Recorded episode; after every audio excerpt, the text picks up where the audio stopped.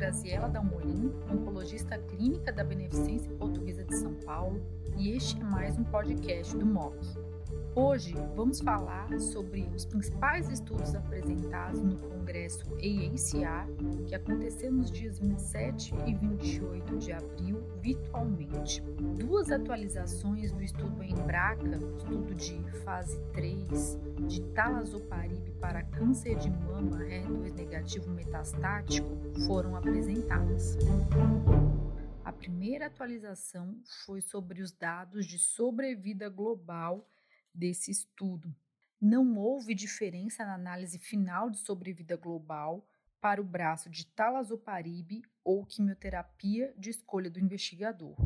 Contudo, Nesse estudo, as terapias subsequentes fizeram provavelmente grande diferença e impacto no resultado de sobrevida global. 48% dos pacientes do braço talazoparib receberam posteriormente inibidor de PARP. Quase 60% dos pacientes é, do braço de quimioterapia receberam inibidor de PARP. Cerca de 46% dos pacientes que receberam talazoparib receberam também platina. Então, provavelmente os braços, os tratamentos subsequentes tiveram impacto em sobrevida global. Esse estudo ele trouxe uma complementação dos dados de qualidade de vida, corroborou já dados anteriores mostrando um aumento em qualidade de vida no braço de talazoparib e um detrimento em qualidade de vida nos pacientes que fizeram quimioterapia. Então, acho que um ponto importante desse estudo é mostrar, por dados indiretos,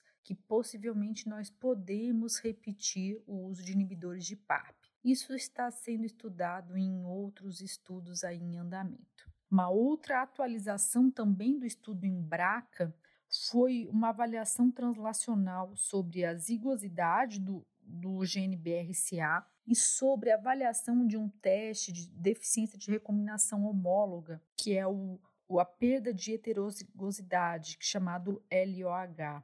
O que se viu nessa atualização foi que é, uma, um dado que corrobora, a gente já sabendo dos dados de câncer de ovário, é que existe uma concordância entre mutações germinativas e mutações somáticas. E que, diferente de outros estudos, nós temos o estudo de Rucaparib de fase 2 e fase 3 que utilizaram esse score de perda de heterozigosidade e nos estudos de Rucaparib houve uma diferença em desfecho. No estudo em Braca não houve impacto nem em sobrevida livre de progressão, nem é, tanto para pacientes com é, perda de heterozigosidade. Provavelmente esse ainda é um teste que precisa de um maior refinamento, então são várias as plataformas que estão em andamento hoje para avaliação de deficiência de recombinação homóloga por diferentes companhias e em cada estudo que se é realizado em ovário ou em mama,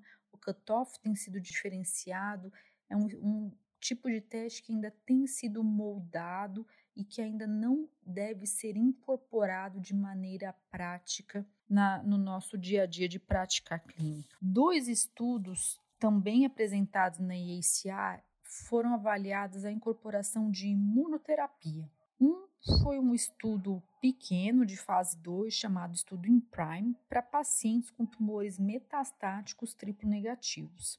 Esse estudo ele associou o uso de pembrolizumab a um novo agente que é um inibidor de beta-glucana que é isolado de Saccharomyces. Então ele mostrou um estudo pequeno, 44 pacientes, para pacientes politratados, uma taxa de resposta de cerca de 16%, com uma estabilidade de doença de quase 40%.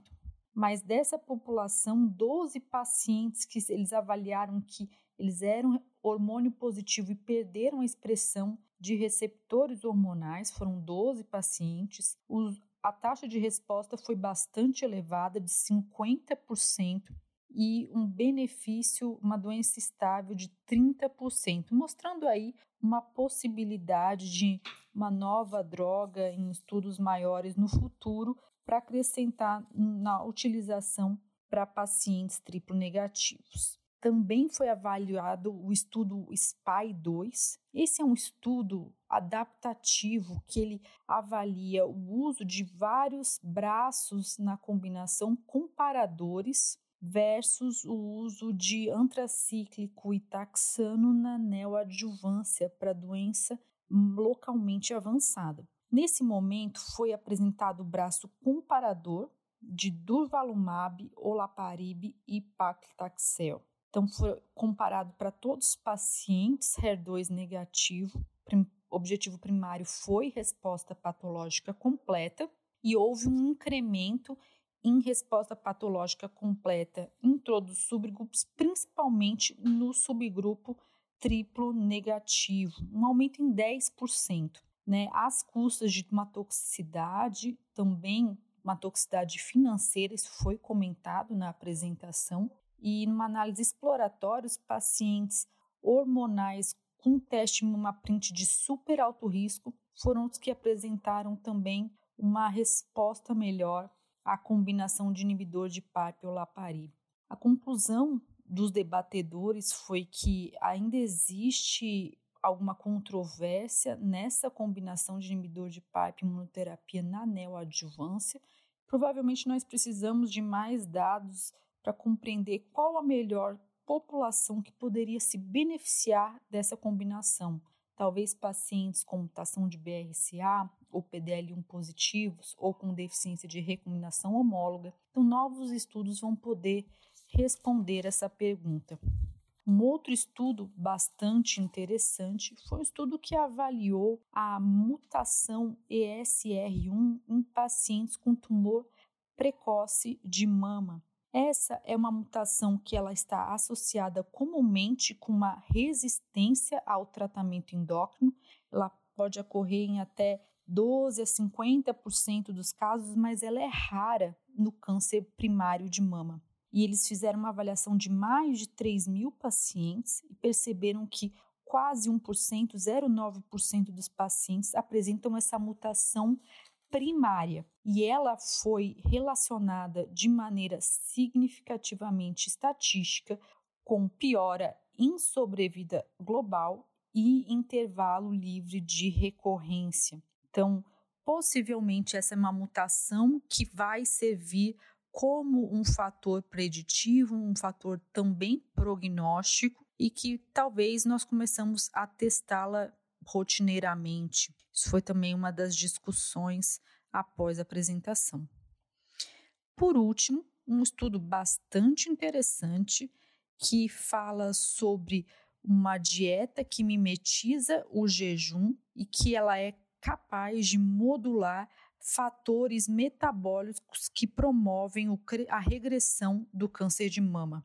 Então, inicialmente, eles mostraram, são dados de um grupo italiano, mostraram diversos dados translacionais, estudos em, em ratos, mostrando que uma, uma dieta mimetizando o jejum conseguiu fazer alterações metabólicas, como redução de leptina e de fatores de crescimento, como IGF-1. E Posteriormente, em um estudo clínico com 75 pacientes, 66% deles com câncer de mama, eles fizeram uma dieta cíclica em que de cinco dias, em que o primeiro dia o paciente recebe 1.100 calorias e do segundo ao quinto dia 700 calorias. E a média de ciclos para essa dieta foi de 6,8 ciclos, e o que foi percebido através de imagem tomográfica foi que esses pacientes eles conseguiram um aumento em massa magra, uma redução da massa de gordura e redução de fatores relacionados com a, o crescimento celular, como a leptina e o GF1. Também mostraram de um outro grupo italiano uma série de pacientes com doença metastática que fizeram uma dieta um pouco diferente, um pouco mais restrita e que eles tiveram um bom controle de doença, mostrando aí mais um dado que corrobora a incorporação de avaliação dietética no câncer de mama. Isso já tem sido visto em vários dados de literatura. Provavelmente a gente ainda precisa aprimorar a maneira como prescrever essa dieta, qual a periodicidade, qual o melhor esquema. Então, vários dados aí para estudos futuros. Siga o MOC nos agregadores de podcasts como Spotify, Apple e Google e receba notificações sobre os novos conteúdos.